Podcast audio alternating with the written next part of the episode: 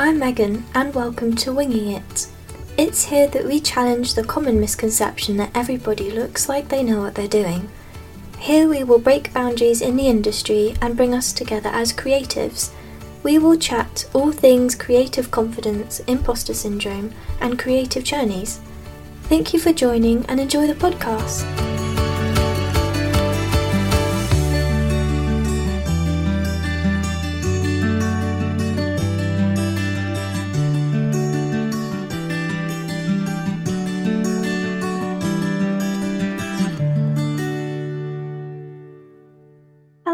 So today I am joined with Sarah Samuel. Hi, Sarah. Hi, Megan. How are you doing? Yeah, I'm I'm good. Um, it's a pleasure to be speaking with you right now. Oh, thank you very much. It's, it's absolutely lovely to have you, and I can't wait to talk to you about your lovely book, Mindful Crafting. Yeah. So, I'd love you to talk about what is your background? Like where where have you been? What have you done up to this point today? Okay, so um, I spent most of my career until about seven years ago in the corporate world in management consulting. And in parallel to that, over the past sort of 20 odd years, I've been on a kind of spiritual personal development path hmm and became increasingly unsettled, um, unfulfilled, felt creatively stifled, um, hmm felt empty as if I was playing a role in, in the job that I was doing, and yet I didn't see any way out.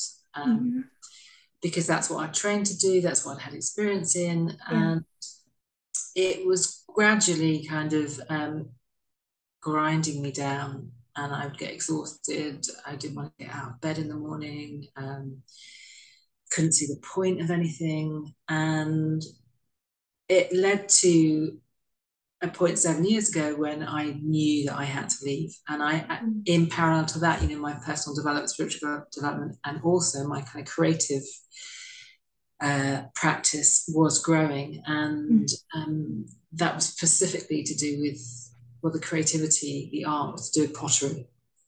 Mm. And what I was becoming more aware of as I began to create pots and you know have the have the clay in my hand is, Mm. is that there were infinite possibilities that I could create with this piece of clay. Yeah. And it kind of made me think, well, maybe that's what life's about. Maybe it's about what I create. And so that led me really to leaving my job and embarking on my own work, which was initially uh, running creativity courses. Um, and then that got me to write the book, and I wrote another book. And my work's kind of developed and grown uh, through the years. It, it, has this common theme of supporting Mm. people to express themselves um, Yeah. creatively, not just artistically, but in their lives. Yeah. Um, and now I very specifically focus on, on supporting people who are stuck in a Mm. stifling career to tap into their own inner creativity and create the work and the life that Mm. they would really love. And because that's the path that I uh, have followed.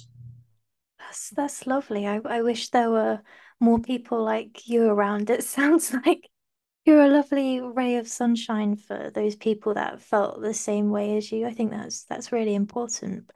Would you be able to describe your mindful crafting book in your own words? Because I can read the blurb for myself Mm. and maybe describe how I think what what I think the book is, but I'd Yeah. really love to hear your description of what you think the book is all about. Um, yeah, I mean, the book is really all about how we can be more creative in hmm our art, in our crafting, Yeah. um, and how that translates into how we can be more creative in our lives Yeah. and what gets in the way of us Mm. being creative. Um, because I believe that everyone's creative and Mm. it's essential to be creative in order to be happy in life. And um, yet many of us are blocked. Many of us uh, don't even think we're creative in the first place. Mm. The book is really about sort of looking at that and looking at you know the resistance of being creative or you know inner critic. Mm. Um, it's called mindful crafting, so it's about you know the awareness of what's going on for us as we start to create anything. Yeah. You know the voices of who do you think you are you know yeah. you know comparing ourselves to oh that person's worked much better than mine and yeah. all the stuff we do to sort of put a lid on our creativity mm. um, and so that's really what the book's about is understanding the creative process and how we can feel more free to create mm. I, I was wondering when I was reading through the book of mm. things like your creative confidence and those times where you don't feel good enough or as you mentioned earlier stuck in a rut i wondered if you had a pivotal moment in your life where you started asking these questions or you started having thoughts about creativity yeah and, and it was really um I would say, oh, about 10 years ago, mm-hmm. three years before I left my career management consulting, that I I took up an evening class in, in pottery. And I had liked art. Well, I'd liked pottery um, and sort of more crafting when I was younger, but it was never kind of really encouraged. And it was always like, you know, my my studies were more important, you know, yeah. maths, English, mm-hmm. science, uh, and art wasn't to be taken seriously. So I never gave it a chance. And then, mm-hmm. so, you know, 30 years later, um, or 30 years later, yeah, 25 years later, um, I decided that I wanted to follow kind of that again. And it was a revelation to me. Yeah. Um, how much I loved it. Mm-hmm. And it was also to do with you know, the teacher that I had at the time, who was who was really um, freeing in that she. It wasn't about you know learning specific techniques. It was about doing whatever it was I wanted. And then she would help me if I needed support in techniques. And that was perfect for me, which meant that I could just have a free reign to do whatever I wanted to do. And I realized that actually what I was beginning to create, there was a signature to it. There was stuff which looked like my stuff, and the colors, the glazes I used, um, very vibrant and bright. And um, I began to think, well, maybe I am creative. Yeah. Um, which was a bit of a revelation to me.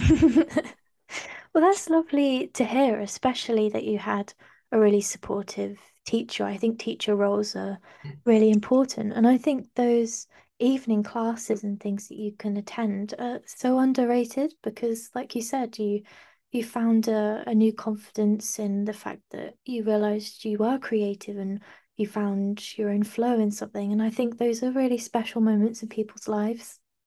Absolutely, yeah. And and it's um I think particularly when you're older and you you kind of go back to something like that and often, you know, to be playful, for example, is often thought to be for children. And I think when we can be yeah. playful when we get older and you know, play, playfulness is a central part of creativity and experimentation and just doing things for the hell of it. Um, it's so liberating.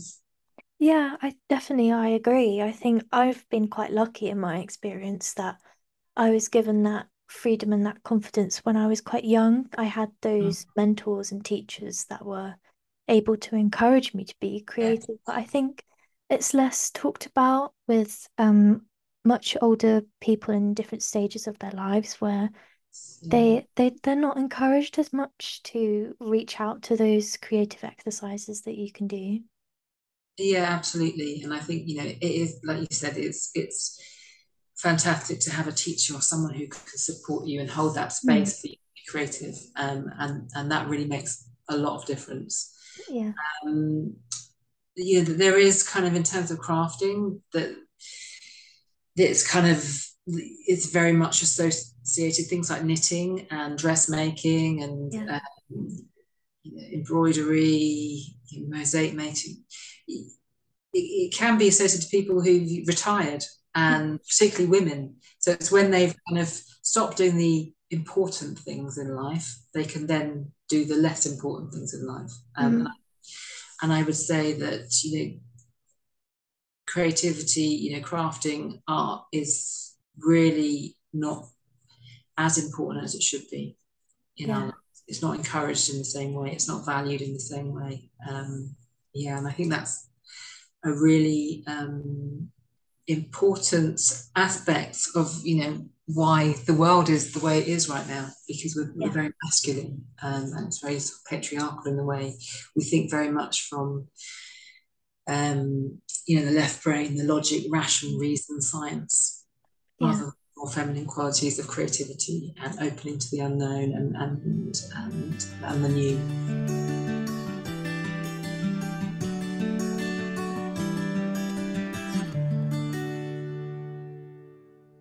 I really want to uh, go on to um, your chapter called The Gateway to a Creative Life, which I think is a Mm, lovely chapter title for a start. But something that you wrote really resonated with me, mm, especially at this age and what stage mm, of my career I'm at, is you just had one question, which was, What should I do with my life? And it was such yeah, a simple question, but it made me think, oh, I've asked myself that so many times, yeah. and it feels so overwhelming, um, especially with all these paths that you think you might be able to take with creativity or where you want to go.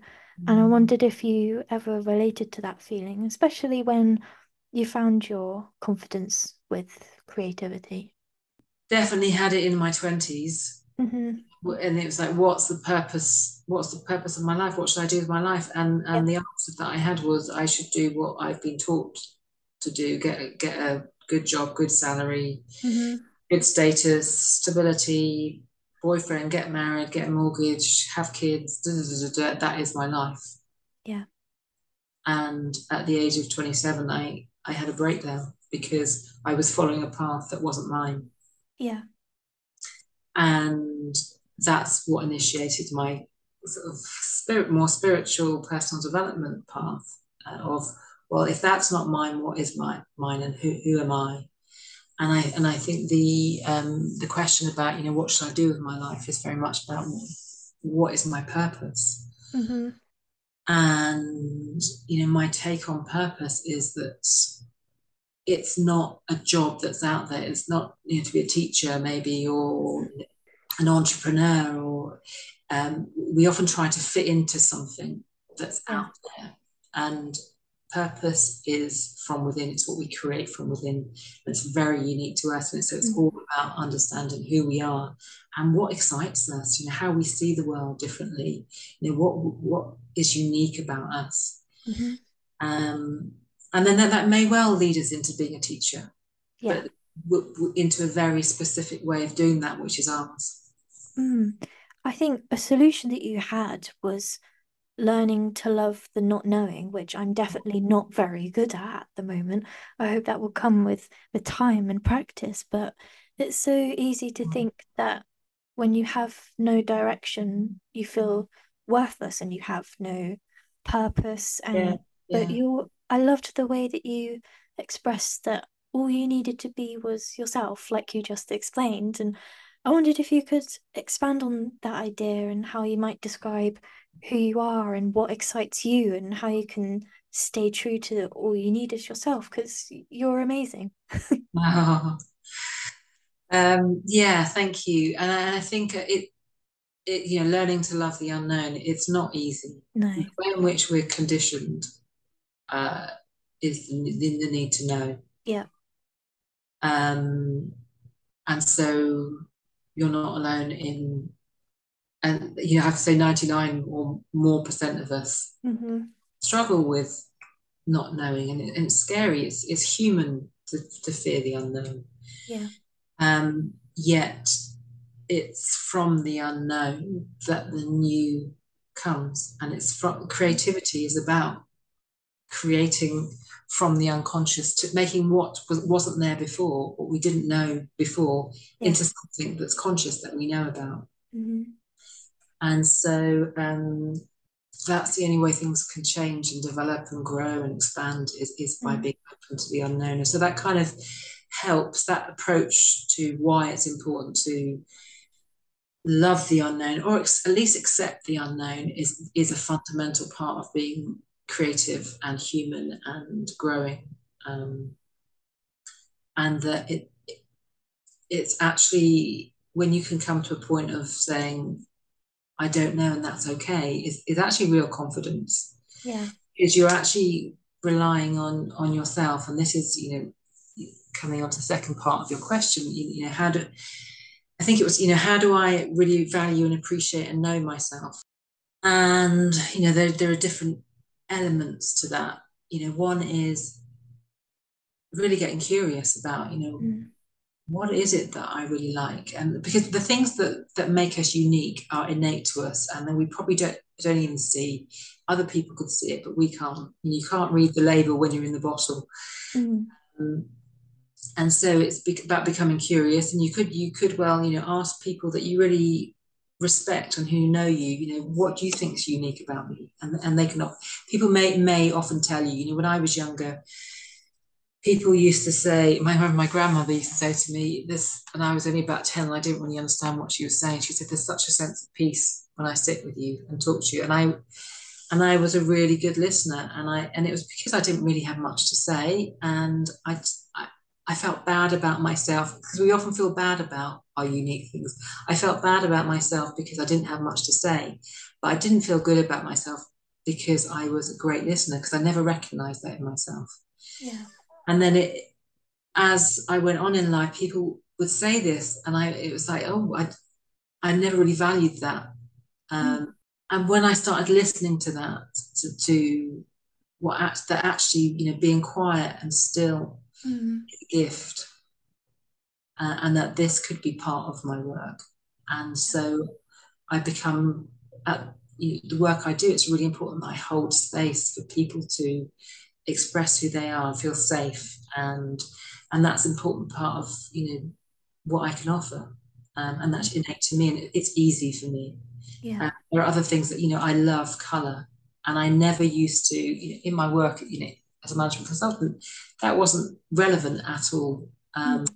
but so I, and I never made it important. And now it's so important to me that the clothes I wear the colors I have around me mm-hmm.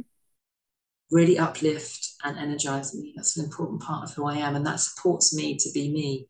You know, other things, you know, I, I, I love movement, dance, music, and I need to be able to do that in order to be myself and in order to do and, and the things that that one would think in our society would make us good at artwork. So, you know, my rational thinking, my ability to, ability to see the bigger picture, um, it has to be a balance and that's what I was talking about a bit earlier. You know, really valuing and what we don't value is our feminine quality.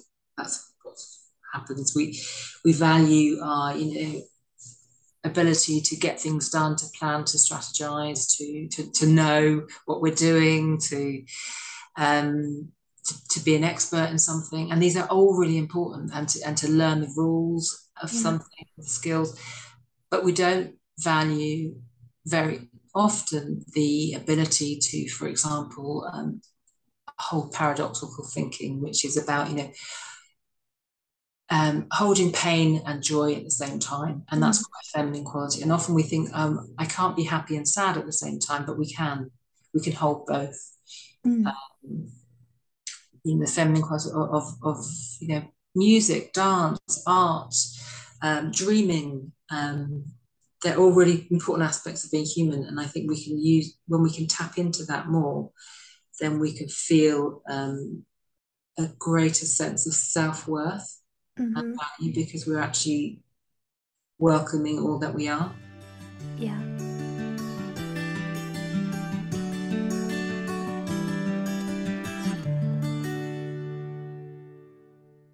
I really loved your your chapter about resistance, probably mm. topics you've already started to tap into. Mm. But I think something that all creatives can relate to is the fear of the blank page, the mm-hmm. horrible blank page. Yeah, yeah, yeah. creativity unsettles us and we have thoughts of what if I mess this up? What if it doesn't turn out as Yeah. I hoped or as I planned? There's a massive potential for failure. And I I wondered if Yeah. if you could talk about where you maybe believe that this stems from.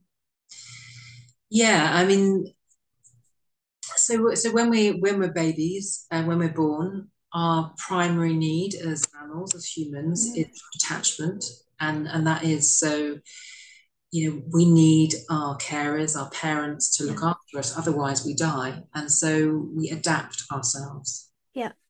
and we we understand, you know, as, as a baby starts uh, crying, that you know the mother might say, "Oh, shh, shh, be quiet," and then that we understand the behaviours that are welcome and that aren't. hmm And so we adapt ourselves in ways uh, to be loved, to be accepted, um, and to be seen by our tribe, our family, uh, our school, our friends, society. Yeah. Um, and that's that's a survival need, um, and it will depend, and the the extent to which we adapt will depend on our caregivers. You know how how many rules, how strict they were. You know, some parents are are, are really kind of keen for their kids to do you know super well at school, and hmm unless they get A's, then they're a failure. Other parents don't really mind if their if their kids you know do it, but we soon learn you know what makes me a failure and what makes me not. What it's important what other people think. Um, Yeah.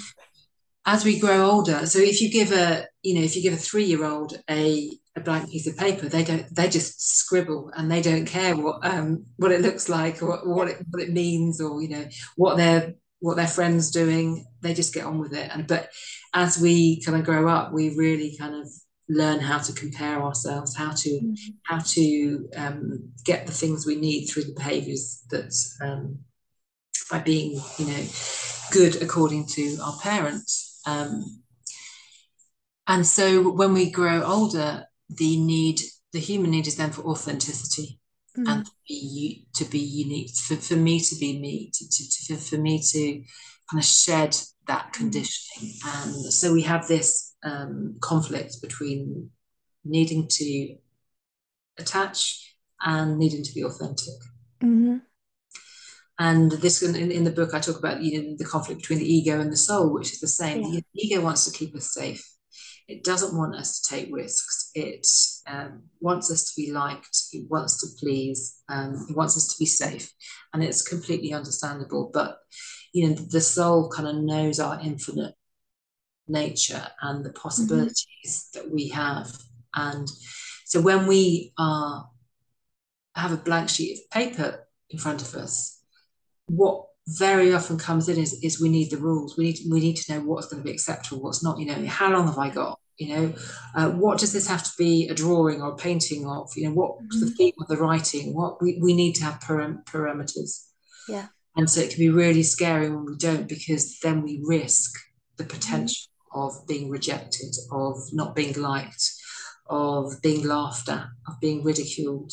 And actually, that really can go so deep into our kind of psyche of that's not okay if someone laughs at me or if I get it wrong, because actually that means I'm no good, Mm. I'm worthless.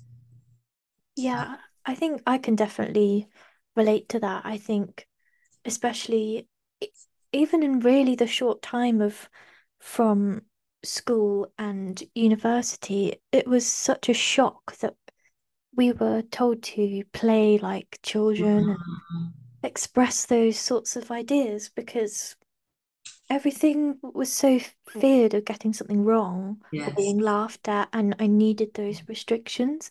So I think I think it's really sad and it's really dangerous sometimes when that's how children are brought up sometimes because it it as you said it it can run a lot deeper than you probably initially think. Yeah, we're not, isn't it? It's not when we're children up to the age of seven, none of our rational brain is developed. Yeah. So everything goes into we just we're just like sponges. We we believe everything as the truth, the way Yeah. things are. We can't rationalize it. We can't Mm. um and and also we don't remember. It just becomes our the lens with which we see the world. It's not okay to take a risk. It's not okay to have a blank piece of paper in front of me and I make a mark and then somebody's going to tell me off. I could never do that. Yeah. Um, which is why you know, it's easy for people to you know color by numbers. They know what color to put in the box, pick the boxes, and and and that's safe and yeah. it can be therapeutic, but actually it's not creative. Mm-hmm. Um, it's a, it's a risk to be creative. It takes it takes a risk because it, it means risking our you know, attachment mm. to others. I think this really links uh, really nicely to the terms that you talk about within resistance, especially mm. procrastination, because mm. I wonder if those ideas and feelings feed into procrastinating, because I know that's something that I struggle with definitely. I've always got an excuse. There's no time or I'm distracted. But actually, what you were talking about in the book was that you believe that we're scared to confront perhaps beliefs that mm. we're we're scared to come to terms with. Like I was, I'd be scared that somebody would tell me off, or I'd be mm. laughed at, or mm. I might fail. So yeah, yeah. I wondered if you could expand on perhaps procrastination as part of yeah. that. Yeah, absolutely. It, it um, I'd say that there are two reasons for procrastination, mm-hmm. and one is around fear. Um, yeah it's probably probably don't know if it's the main one, but uh, it's but but the thing about procrastination is we get frustrated because we can't do something yeah. we don't actually know what our fear is we're not mm. necessarily conscious of what that fear we're not conscious that you know i'm just not writing my social media posts blog um, because and then I keep getting distracted. And I, I don't necessarily know it's because I'm scared that someone's going to laugh at me. Mm-hmm. Um, and that's where where inquiry, uh, you know, mindfulness comes comes in mm. is, is to to have a space to really inquire deeper into what's underneath this procrastination. Yeah, and to be able to hold that. Um, there's lots of fears that can come up, and it's it's generally you know so the two two ways. One is two reasons for procrastinate. The first one that I'm this, is what I'm talking about is is when you know we know on a kind of soul level um, that that we need to be we, we really need to be moving forward with our lives and we know what we want to be doing and you know and it could be around you know i know i know i need to eat healthily it could be around you know i need, I need to write start writing that book or that essay but i can't get can't do it and mm. and so the fears could be you know what if i fail you know what if people fears that you know been talking about the second reason for procrastination um, is the other way around so the, the ego wants us to do it wants mm-hmm. us to write that essay for example because we because we believe that if we get an A, then we'll be a success in life. Mm-hmm. And the soul that says, but I'm not interested, but you're not interested in it. It's really boring. Yeah.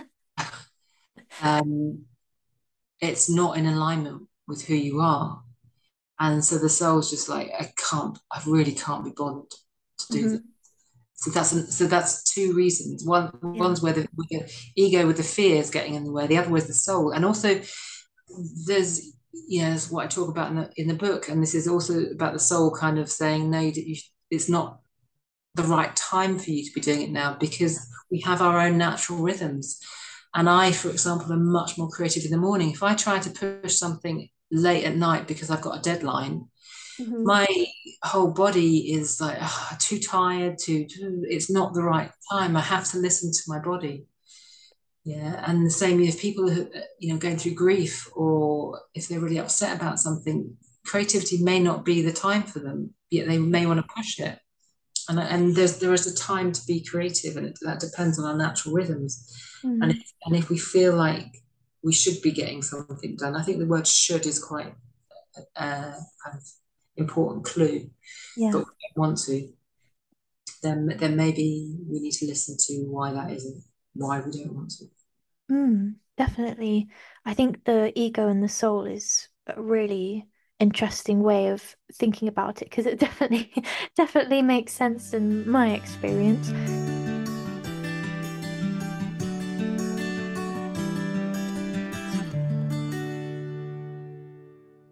Another term that you talk about is your uh, inner critic. It's that Mm. that voice that takes that opportunity when it rises to tell us that we're not good enough or Yeah, we're untalented when something slightly goes wrong or something is yeah, slightly yeah. unplanned. Um, I especially get questions of in my head of who do you who do you think you Mhm. are? Like, do you actually think you're an artist? That's so funny.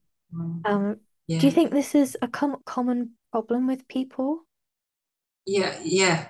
I, I don't know anyone who doesn't have an inner critic, you know, and I, and I know people who are um, you know, have have been you know artists for years and they're in their 70s you know and have done absolutely stunningly beautiful pieces of work and yet they have a really harsh inner critic. Mm, that's no good. Um, it's too slow. Um, look at the other you know look at what my colleagues done. Yeah. her work's her work's so much better. Mine's too this that the other. You know um, it's really surprising how um, how deeply and and kind of prolifically the the the inner critic kind of infiltrates our lives, Yeah. and I don't think anyone gets off. And um, you know, it, it, it's it's exactly the same thing. This this is the ego saying, you know, hmm play it small, don't take risks, um, because it wants to keep us safe and small. Yeah.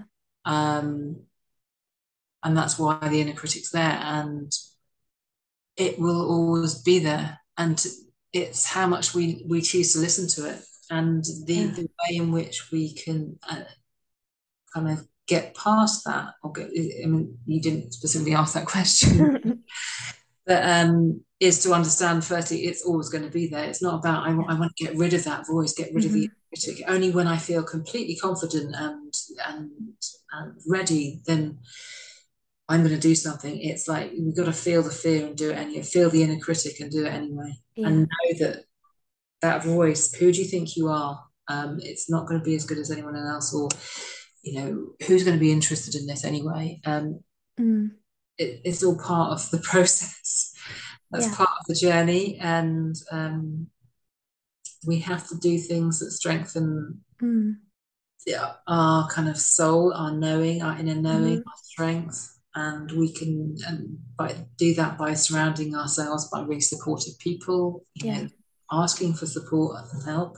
Mm. Speaking on speak, speaking the inner critic is a really or writing it down and allowing it to have its vent like you, are no good at this, you're never going to be any good at this, you should better get a different job. Mm. Everything that comes yeah, and and just allowing that to, to be released rather Yeah. than just not wanting to be there and wishing it away.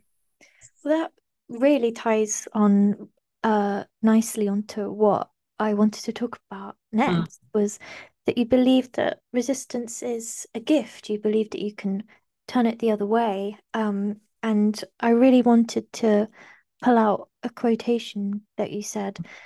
Resistance can be an invitation to go to our darkest places where we experience fear, pain, or rejection, and in these places, seek the buried treasure that lies within. And I thought that was so lovely that you can use fear in such a positive way. And I wondered how you thought that we maybe be able to keep reminding ourselves of this, to not fear it, and all the things that you've talked about already. Yes, yeah, yeah. Um, we're Beth much. We're going to be much better at being creative and feeling freer and in our flow to create whatever we want when we can go to those darkest places within ourselves. Yeah. Um, that's what makes us good at what we do. Mm-hmm. Um, and it's you know very much you know what what Rumi says about you know it's um, you know it's our cracks where the where the light comes in. Yeah. Um, I love that. And part of that is um, you know, what what we kind of um, edited out of ourselves when we were younger because it wasn't accepted. So Mhm. it might be don't be too sensitive, don't cry, Yeah. don't get angry, um, talk more, be what we edited out of ourselves actually is what we need to welcome back in Yeah. ourselves as Yeah. we grow older, um, Mhm. because they're the, they're the kind of the real gifts Yeah. that we have to offer and to give and Mm. to in our creative kind of expression. Yeah. Um, and so it may feel really uncomfortable to look at those parts of ourselves. Um, Mm. And but it's in feeling that sort of, sort of the pain of rejection when we begin to look at ourselves Mm. that we actually transform Yeah. and realize it's that you know we are we are whole in Mhm. all that we are and also um that actually what we thought was our shadow and thing that we're pushing away is is the greatest Yeah. gift that we have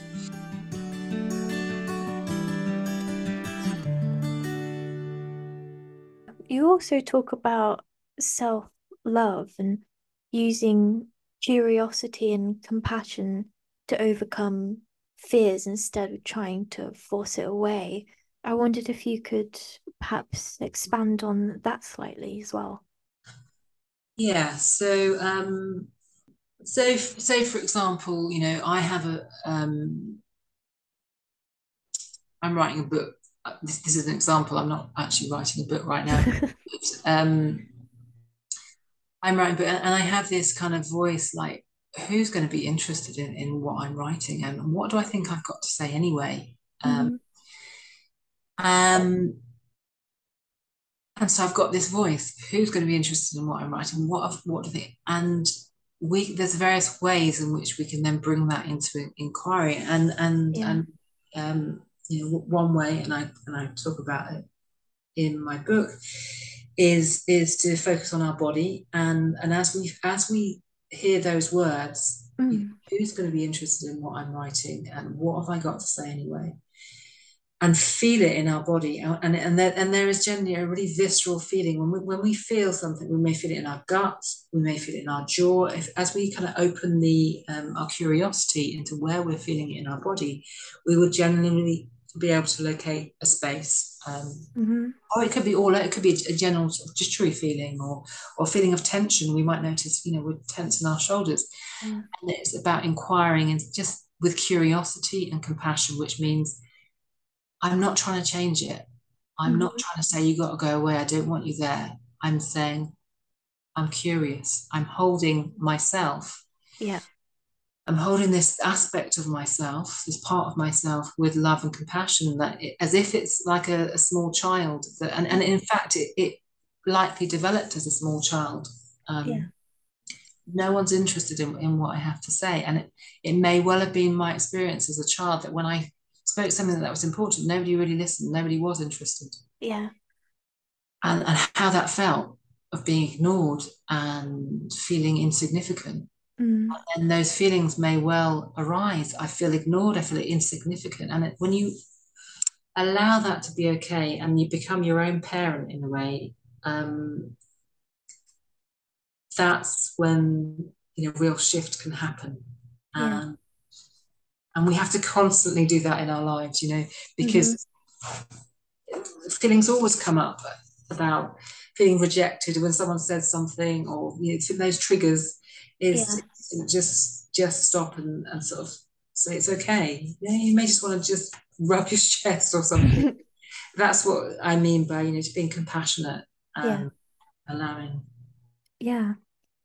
I think we can feel as creatives possibly selfish to follow our joy and be creative and what really Yeah. brings us to ourselves. I, I think there's been a lot of times already when I've been asked, by people when when will I get a, a real job? You know, those those jobs yes. that have titles out there. And Be I responsible. yeah. Yes, yes. I wondered if um you had any ideas about how we can rise from those questions and those feelings. Probably, I assume, probably very compassionately. Yeah, yeah, I think it's about understanding that those kind of that way of thinking is coming from there is value in some sense in that way of thinking because it, you know, may come from someone who your parent or something. Well, how you know their thinking is well, how are you going to make money? Often, hmm uh, or you know, status might be uh, an important thing. Stability, you know, hmm in a way, they're kind of they're kind of thinking of you, but from their viewpoint. Yeah. Um, and from their way of seeing the world. And it's not to say that um, yeah, money is not important, but the, but um, there are so many ways to make money. It doesn't have to be from one sort of rigid way of, of doing things. Yeah. Um, and I would say, you know, I I, I was cr- criticised a lot when I left my career in management consultancy, and um, as kind of like you know going all hippie and kind of just um, I would say that was the most responsible thing I'd done, one of the most responsible things I'd done in my life, because I, I, I took responsibility for my life and how I wanted it to be and not how I thought it should be. Mm. and with regards to, you know, one of the, I think it's so important to, if, to follow, this is, this is the work I do, you know, to, to, to follow what you love, to do what you love. Mm. Um, and I think there are always ways to. I think you know, money is often the thing that people say. You know, you can't make a live, living doing what you love, um, but you can, and it's Mm. about our beliefs around that and about yeah our consciousness with, with regard to money and well, how much do we actually really need, Yeah. um, um, and how much are we're happy with. Um, yeah, Mm. I say go for it. You know, I really respect people who who follow their heart over their head. Doesn't mean the head's not important, but I think the heart has to lead. Yeah. Yeah. I agree. I think we've touched on so many different reasons you could probably give to this answer, but I wondered if you could sum up why you think creativity is important. Because it's a fundamental aspect of being human. Mm. You know, we um the opposite of creativity is consuming and and we have come most a lot of us have come out of balance. We consume, consume, consume. You know, we watch TV, we're consuming. We, you know, we buy clothes from the shops, we're consuming, Mm. buy food, um, often it's ready made. Um, when we can sort of re- rebalance that a bit with with creating, then we become more balanced in our lives. Mm. it's it's kind of essential for us to express who we are, how we see things, our, our uniqueness. Um, and it doesn't have to be in an artistic way. We Yeah. can creative in, in how we how we dress, in how we live our lives, the Mm. ideas about things we do. Um, but we have to be expressing who we are to be happy. Mm. Yeah. Activities that is that. You know, I think Brené Brown said it really well. You know, the only unique contribution we can make in the world is ever going to be through our creativity. Mm. Yeah, definitely. I wondered if there was anything that you'd like to tell your younger self. Um, exactly what I've just said. you know, um, there was there was, and then this was just over reliance on how things I thought should be, and that I would tell you know that thing there's there are infinite possibilities, Mm. and don't believe your thoughts. Yeah. we can create we create the, the way in which our lives kind of unfold and develop. We'd never have predicted, Mm. never have known that. Yeah. Yeah. And then I wondered if there was anything you might like to tell your older self. Oh. my older self, that's a good one. Um, because I'm hoping that my older self will be um, wiser than I am now. Um, yeah, that I'm doing okay. Mm. doing good. Yeah. Yeah. Um, yeah, it's, it's about enjoying something we, we haven't touched on as much, but it's about enjoying the process and, and creative hmm about enjoying the process, enjoying the journey of life, Yeah. um, and not not worrying about the end result.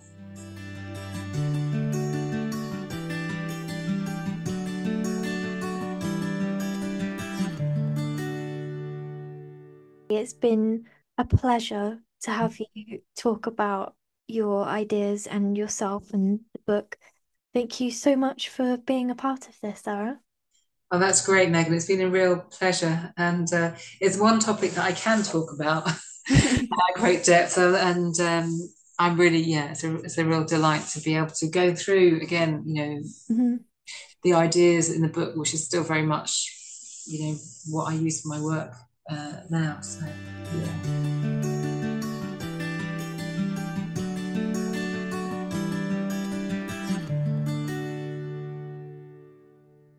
Thank you to Sarah. I highly recommend reading Mindful Crafting.